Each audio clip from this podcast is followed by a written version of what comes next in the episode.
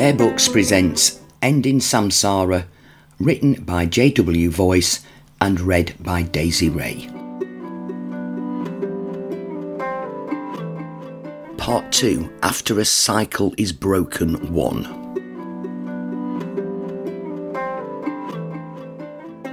On an aesthetic level, hospitals varied so much from place to place, and Sam had visited some truly appalling ones in her time really on her own account. From state run institutions in developing countries, however, to the finest private facilities available, she was of the mind that each building seemed to yield the same universal energy. This indefinite, ineffable quality was generally not propagated by the staff, although at times they too exuded an echoing form of disquiet. No, the energy she couldn't help but consume, being a highly sensitive empath, seemed to arise exclusively from the patients and visitors, a veritable cocktail of hope and despair, relief and loss, the joy brought by the welcoming of new life, and the sadness of final goodbyes. To her, there existed no greater concentration of disparate emotions and no better encapsulation of the human experience in a single setting.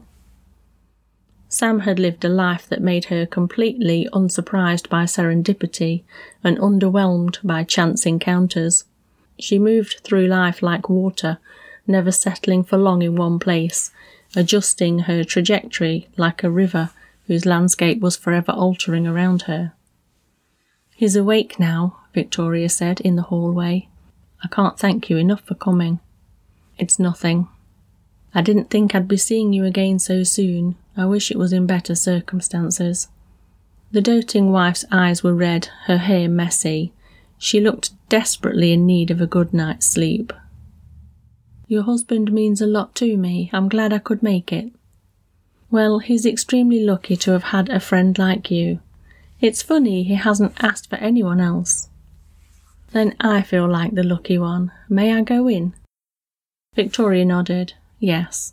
I'll give you two a moment, but I might pop my head back in shortly if that's okay. Of course. Oleg's eyes lit up as she entered the room. He was propped up on the bed and wore a faint smile as she approached.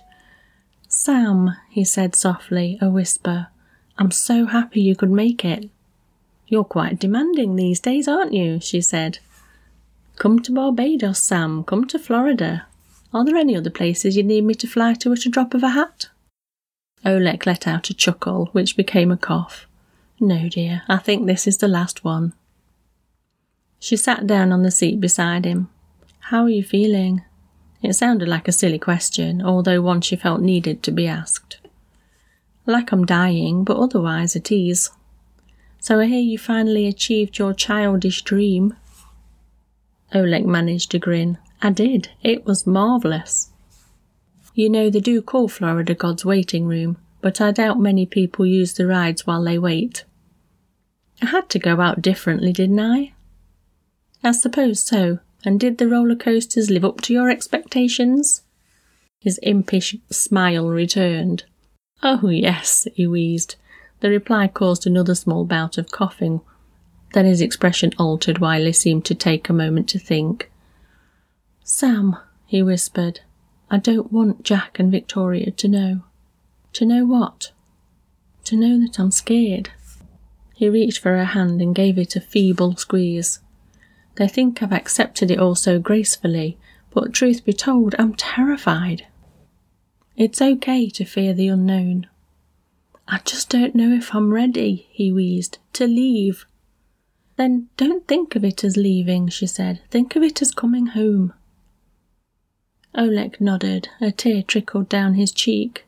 He released her hand and managed to wipe it away just as the door was opening. Sorry, you two. I hope I'm not disturbing. Oleg gave a sideward smile. It's fine. I knew you couldn't stay away for long. Bit awkward, Sam said, but there's actually someone else here I need to visit. Ha, even here, Oleg coughed. I should have realized I'm not so special. He smiled and raised an eyebrow. What a small world it is. Indeed, she said.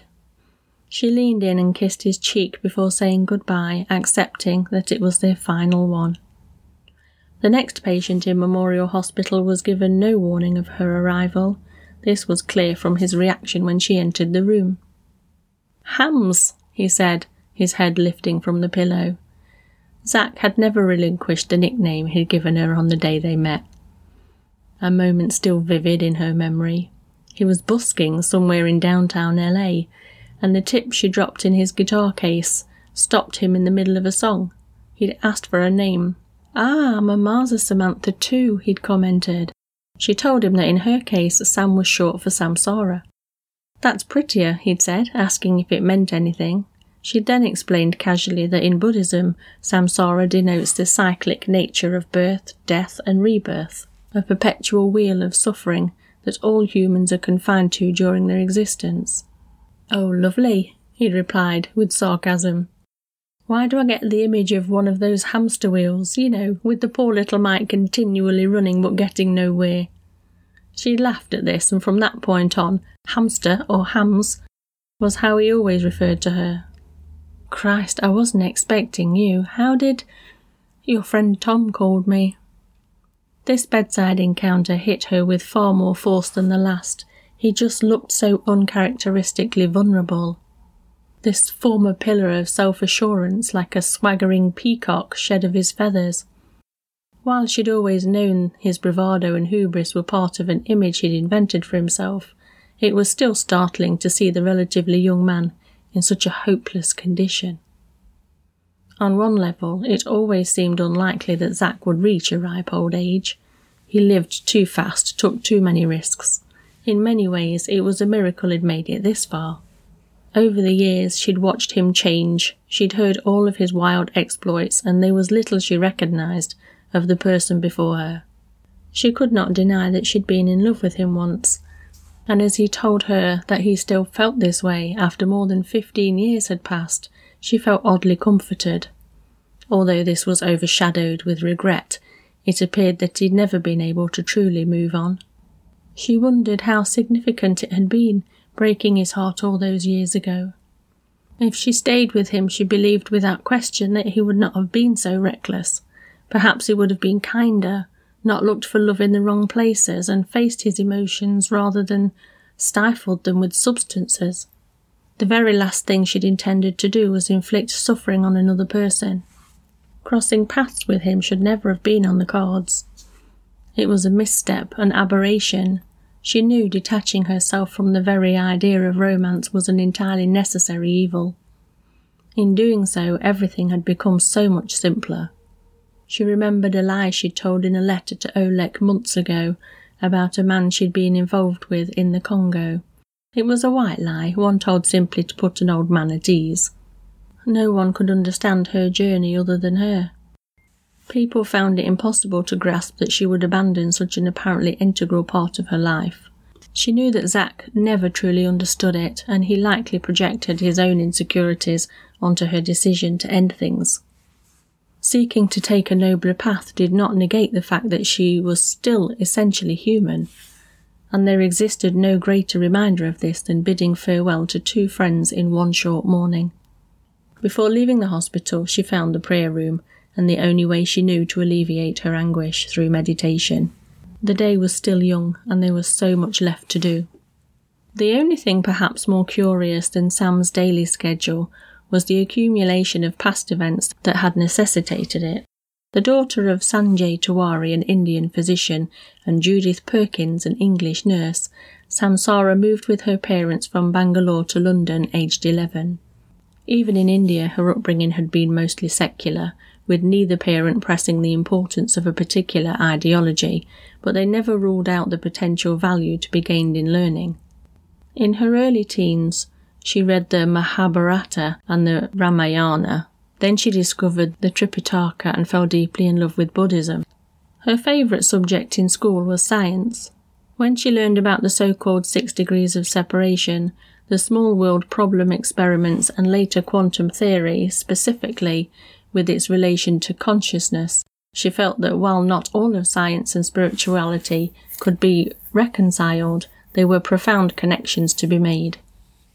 After qualifying as a behavioural psychologist in her early 20s, Sam gained her experience at a private practice while writing her first book.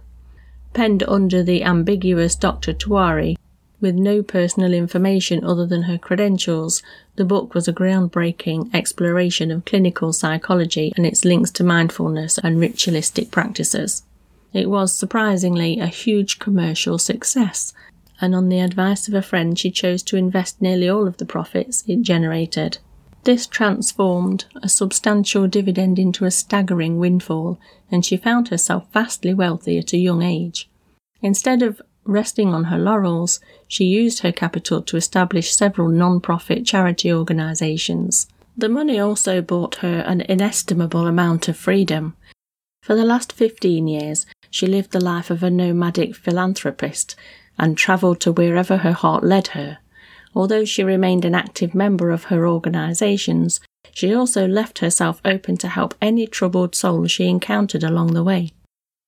The kind of assistance she offered ranged anywhere from friendship to financial assistance and everything in between. For someone with no traditional employment to speak of, Sam became immeasurably busy. Even if she'd not taken the personal vow to live a life without intimacy, her agenda was so tightly crammed as to never truly allow it. At a coffee house across the road from the hospital, she began to tackle what seemed an insurmountable backlog of correspondence. Rosalia, a girl she'd met at a train station in Boston, sought relationship advice via a messaging app. She gave bereavement counselling to a young man named Andre, whom she'd once chatted with in another hospital waiting room. Via email, she checked in on Ari, a recovering heroin addict she'd kept contact with for over five years. She could not give resolute answers to every lost soul she'd ever met, and nor could she save everyone. Sometimes losing touch with those she aided was a result of them no longer needing her. Occasionally they chose to reject her support in spite of its value, and in rare cases they were beyond help entirely. Zack was one of the first people she'd assisted in a non professional capacity. He'd not long moved to California to pursue a career in music after failing to achieve success back home. He was 24 and soon to be homeless. She arranged temporary accommodation for him and told him not to give up on his dream. A few years later, Oleg had been in the midst of a mental breakdown when their paths had crossed. She'd spotted him in a hotel bar in Glasgow and simply asked if he was okay. He unloaded on her with little prompting. His working life was so stressful at the time that he'd developed an addiction to sleeping pills. Eventually, it was under her advisement that he'd taken early retirement. She didn't try to force salvation on every stranger in her vicinity, and she never seemed pious. Perhaps it was this, coupled with her openness, that made people gravitate towards her. Whatever the reasons, she soon developed a workload to rival a modern day messiah, a burden that required her endless diligence. In her flooded email inbox, she came across one from an unknown recipient. When she opened it, however, she recognized the sender immediately. Dear Snoopy, I am writing to you from the school computer. I never wrote an email before, and yours is the only address I have to write to. I just wanted to thank you again for what you've done in Barbados. Life has not been easy here. After we got away from those men trying to kill me, I moved in with my sister and started school. My sister's boyfriend is a scary cop named Renzo who was strict with me at home. He was so scary that nobody come after me while I'll be with him. At first I thought he was horrible and I ran away because I was so scared of being alone with him, and I was chased again by another of Patrice's hitman. I hid on a boat and ended up halfway to Florida. When I got home, I thought Renzo was going to give me the beating of my life. He'd not do this at all, though. It turned out he was sorry that he made me scared of him. He also said he's sorry for being tough on me at home. He said he only wanted me to work hard and do well at school, and that this was how his father was with him. Ever since then, he's been much kinder and things have been better. Sometimes I miss being able to do whatever I want, but it's very nice to have a soft bed to sleep in and food every day. I also made some friends at school, and not all of the lessons are shit. Ha ha. The school computer won't let me write shit. Anyway, I want you to know that I am fine and I hope to get to see you one day if you are ever in Barbados again. Your coolest friend, Gabe. She chuckled to herself. and wrote a quick reply. She told the boy that she was glad to hear from him and to know that he was safe, and that she'd be delighted to pay him a visit if his sister gave her permission. Of the people she kept regular correspondence with and offered support, not all of them referred to her as a friend. Many seemed to recognise their relationship with her as a professional one. Despite it not adhering to any official protocol, it was touching to see that Gabe had joined the roster of people who saw their arrangement a little differently. Certain individuals even shed the label of someone in need entirely when their situations had improved. The semantics of friends and unofficial clients aside, her ever growing list was difficult to keep track of. In recent years, she tried to implement a rigid level of organisation to the chaos. One simple method was to group people by their location, provided they did not share her nomadic tendencies. When she found herself in some obscure part of the world for whatever reason, she'd refer to these notes to see who she could visit nearby. There were half a dozen people in the Florida folder. Of these names, she observed, at least a few might benefit from a face to face encounter. A college professor with a gambling problem, called Steve, was one such person, as well as a woman named Cecilia with a sick daughter. She'd picked up her phone to call Steve when it started to ring. Jordana, she answered, to what do I owe this pleasure? As an expert in the human psyche, sometimes the motives of a person's behaviour that seemed obvious to her were a total mystery to them. It had been a year since Jordana had lost her father. The two had shared a turbulent relationship before his passing, and Sam felt that these conditions had prompted the young woman to make some extremely dubious life decisions chief of which was dating a married man not much younger than her father had been at his untimely passing. Sam had made several efforts to highlight this fact to her journalist friend, and despite Jordana's responsiveness to much of the advice she was offered, this particular reflection seemed to fall on deaf ears. Perhaps if these observations had been made in a therapist's office, for the woman was entirely oblivious to Sam's credentials, she might have been more receptive, but simply passed down from one friend to another, the issue remained mostly overlooked. An inescapable consideration at present was Jordana's drinking, a habit that seemed to be becoming more destructive by the day. She could tell her friend was currently alone in a bar and would be continuing her consumption as the day progressed. You're fully aware that this particular method is just a mask, right? Sam impressed on the woman, abandoning all subtlety. Jordana admitted she was aware, as she often did. Cue the defensive justifications, Sam thought. The defence never came, however, and Sam discerned an unexpected shakiness in her friend's voice. Oh, Coach, Jordana said, a peculiar nickname Sam had grown used to. I just don't know how I got here.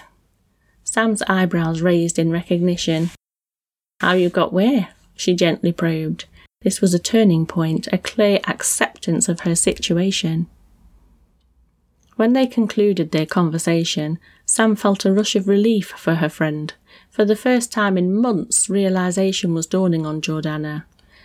Such epiphanies were often not so emphatic, although she'd still not connected her behaviour to the underlying grief. It seemed as though Jordana had reached a milestone. Her next conversation was with Steve, the gambling professor. Thrilled to hear she was in town, he arranged to meet with her. Steve had relapsed, she found out later that day. As they drank coffee in his university campus, he informed her of what his recent fall from grace had cost him. His wife and teenage daughter had moved out a week ago, and he'd run up a five figure debt with an online poker company. Sam ripped a page from her notebook and copied information from her phone. I'm going to put you in touch with a rehabilitation centre, she said to him. I just don't know if that'll solve everything, he said, watching her write. Steve, I'm going to ask this once. For the sake of your family as well as yourself, are you willing to change? Yes. Steve's eyes were watery. I can't imagine life without them. And you'll commit to go? Steve nodded, then winced. It's the money, though, Sam, he sighed. If you'll accept the help and surrender yourself to the program, I will sort out the rest. Steve's eyes widened. What? I'll pay off the debt. Sam, I appreciate it. I just don't know when I'll be able to pay you back. Don't worry about that. It isn't alone. This was indeed a form of help no therapist would ever offer. Not alone? Then what is it? It's my half of the commitment. I'll clear the debt as long as you do as I've asked. Steve started to cry. Why? Why? he stuttered. Why are you doing this? Because I know you have it in you to change your situation. He wiped his face. I don't deserve this. She handed him the paper. Do we have an agreement? she said, holding on to it. Yes. She released the page. Then shake my hand. The professor obliged. I want you to call your wife. Tell her the debt has been sorted and that you're seeking help. The ball is in your court now. Sam, I won't let you down. Sam smiled, hoping he was right. She took the details of the poker site from him and made the payment with as much hesitation as someone booking theatre tickets. Although the sum was large, she saw it as an investment in her friend. Significant handouts like these were carefully judged affairs, such interventions made on a case by case basis. Sam informed her friend that it was a one off. Like most of the people she aided, she saw past Steve's flaw to find a regretful man in need of a guiding hand. Next time, you're on your own, she said. He nodded, lowering his head. The words had seemed to settle with him in the manner they were intended. He hugged her before she left. As Sam finally rested her head on the coarse motel pillow that evening, she briefly considered her mood. It was favourable that her recent interactions had occurred in the order they had, while her final meetings could certainly not offset the sadness of the first two. She considered her unique position. Not all Good Samaritans are able to witness the positive effects of their actions, and scarcely with such immediacy. She knew not to bask in such feelings of gratification, but at the least, they aided her sleep.